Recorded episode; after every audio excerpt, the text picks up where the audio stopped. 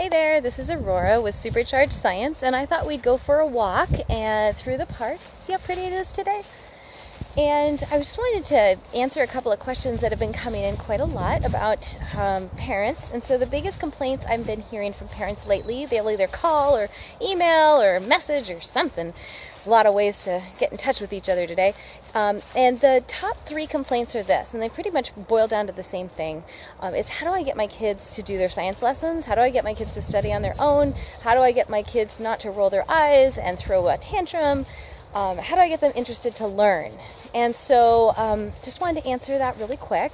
If you like this and you want more, again, my name's Aurora with Supercharged Science. You can go get my free homeschooling guidebook at superchargedscience.com and we are on a walk. See, we're taking a nice little hike. Isn't it pretty? So I live in sunny California. It's 70 degrees year round. Want to come visit?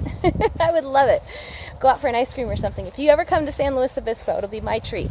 Um, okay, so how do you get your kids interested and excited about what it is you're studying? Whether, honestly, whether it's science, or whether it's anything else and interested enough where they can do their own lesson and their own and they're curious about it on their own you know and you're not like trying to push a freight train up a hill but you're you've lit that fire inside of them and they roll out of bed and they can't wait. They've already started their lessons without you. Wouldn't that be amazing?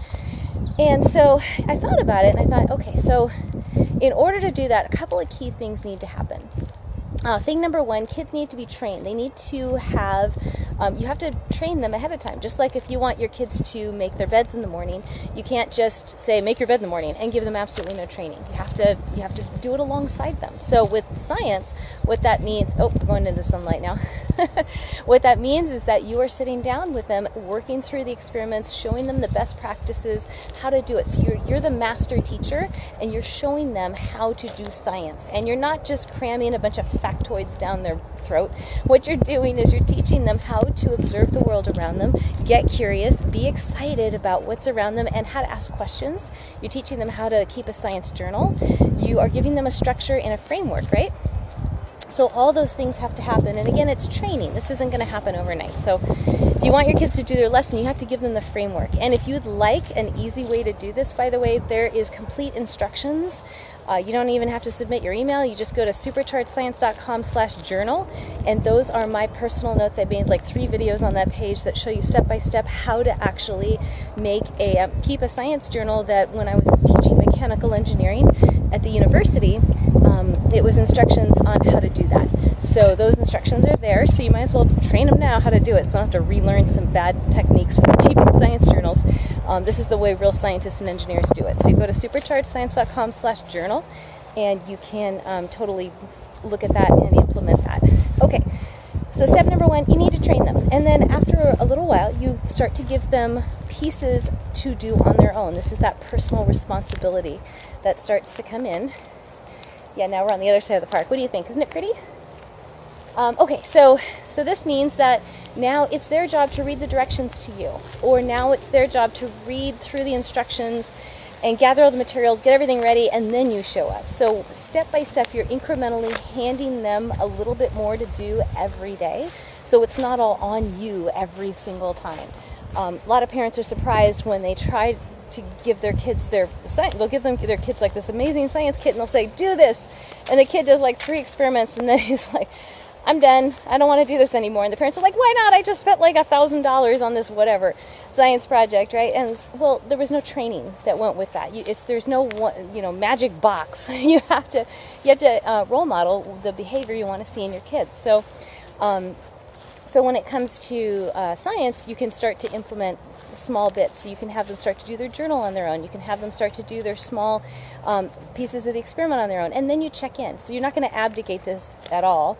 So once you've got them incrementally doing a little bit more each and every time, then you start to check in with them. And at the end of the day, you say, hey, you know, how'd you do in math today? Tell me about science. And your kids are turning around and teaching it back to you. And that's ultimately what you want, right? Because you're not going to be their teacher forever.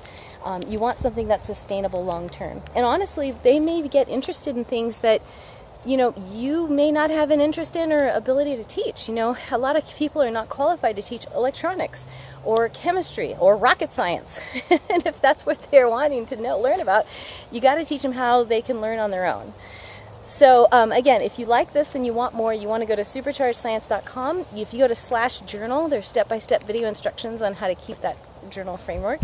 Um, a couple other quick things that are really important to keep in mind is uh, a lot of homeschool parents, they'll, the, you know, if they do science at all, a lot of them admit, you know, we just don't do science. um, I don't know why they tell me in a science company, but they tell me about it anyway. Um, but the ones that do it, they'll do, they'll go one of two ways. They'll either number one, they'll get a science kit and work through it.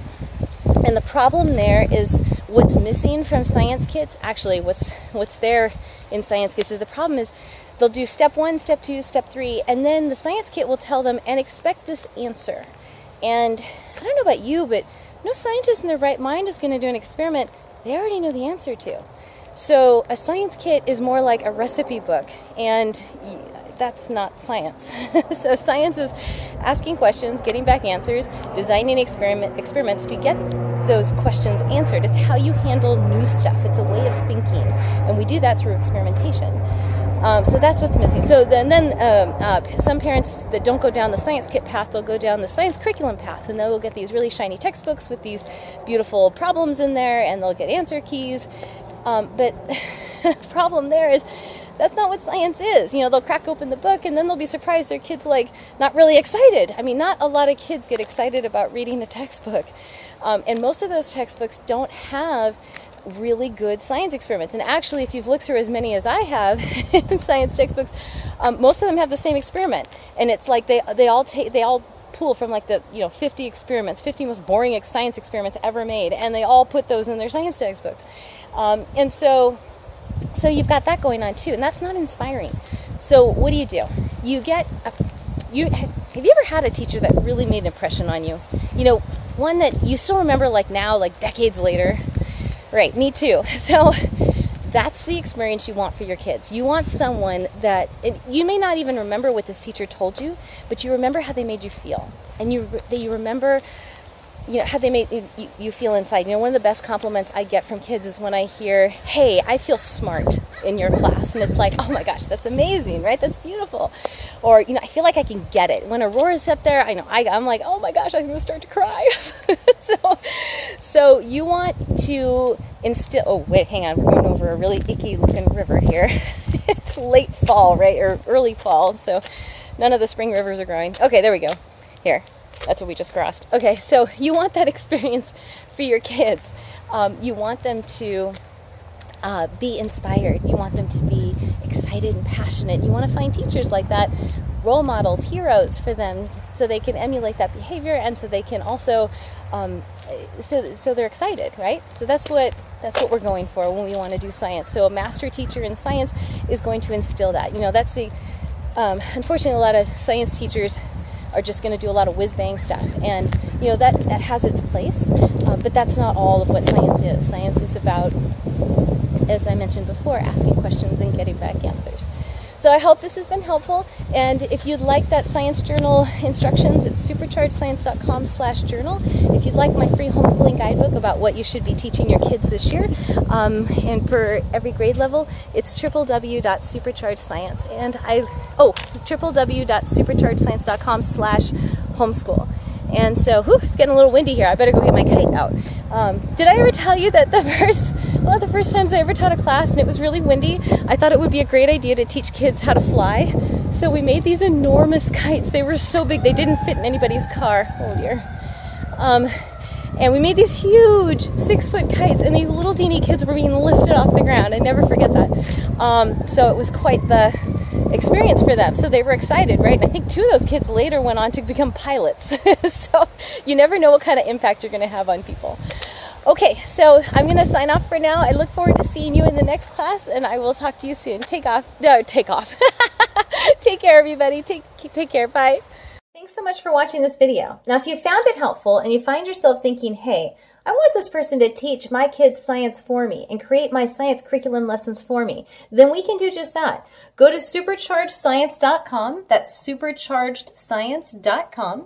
And when you get there, you'll see a video that will show you the science curriculum that I develop and teach. Now, if you like what you see on the website, Just fill out the information below on the product that you're most interested in, and your kids can get started today doing real hands on science with everyday materials. Now, once again, that's superchargedscience.com, and thanks so much for watching.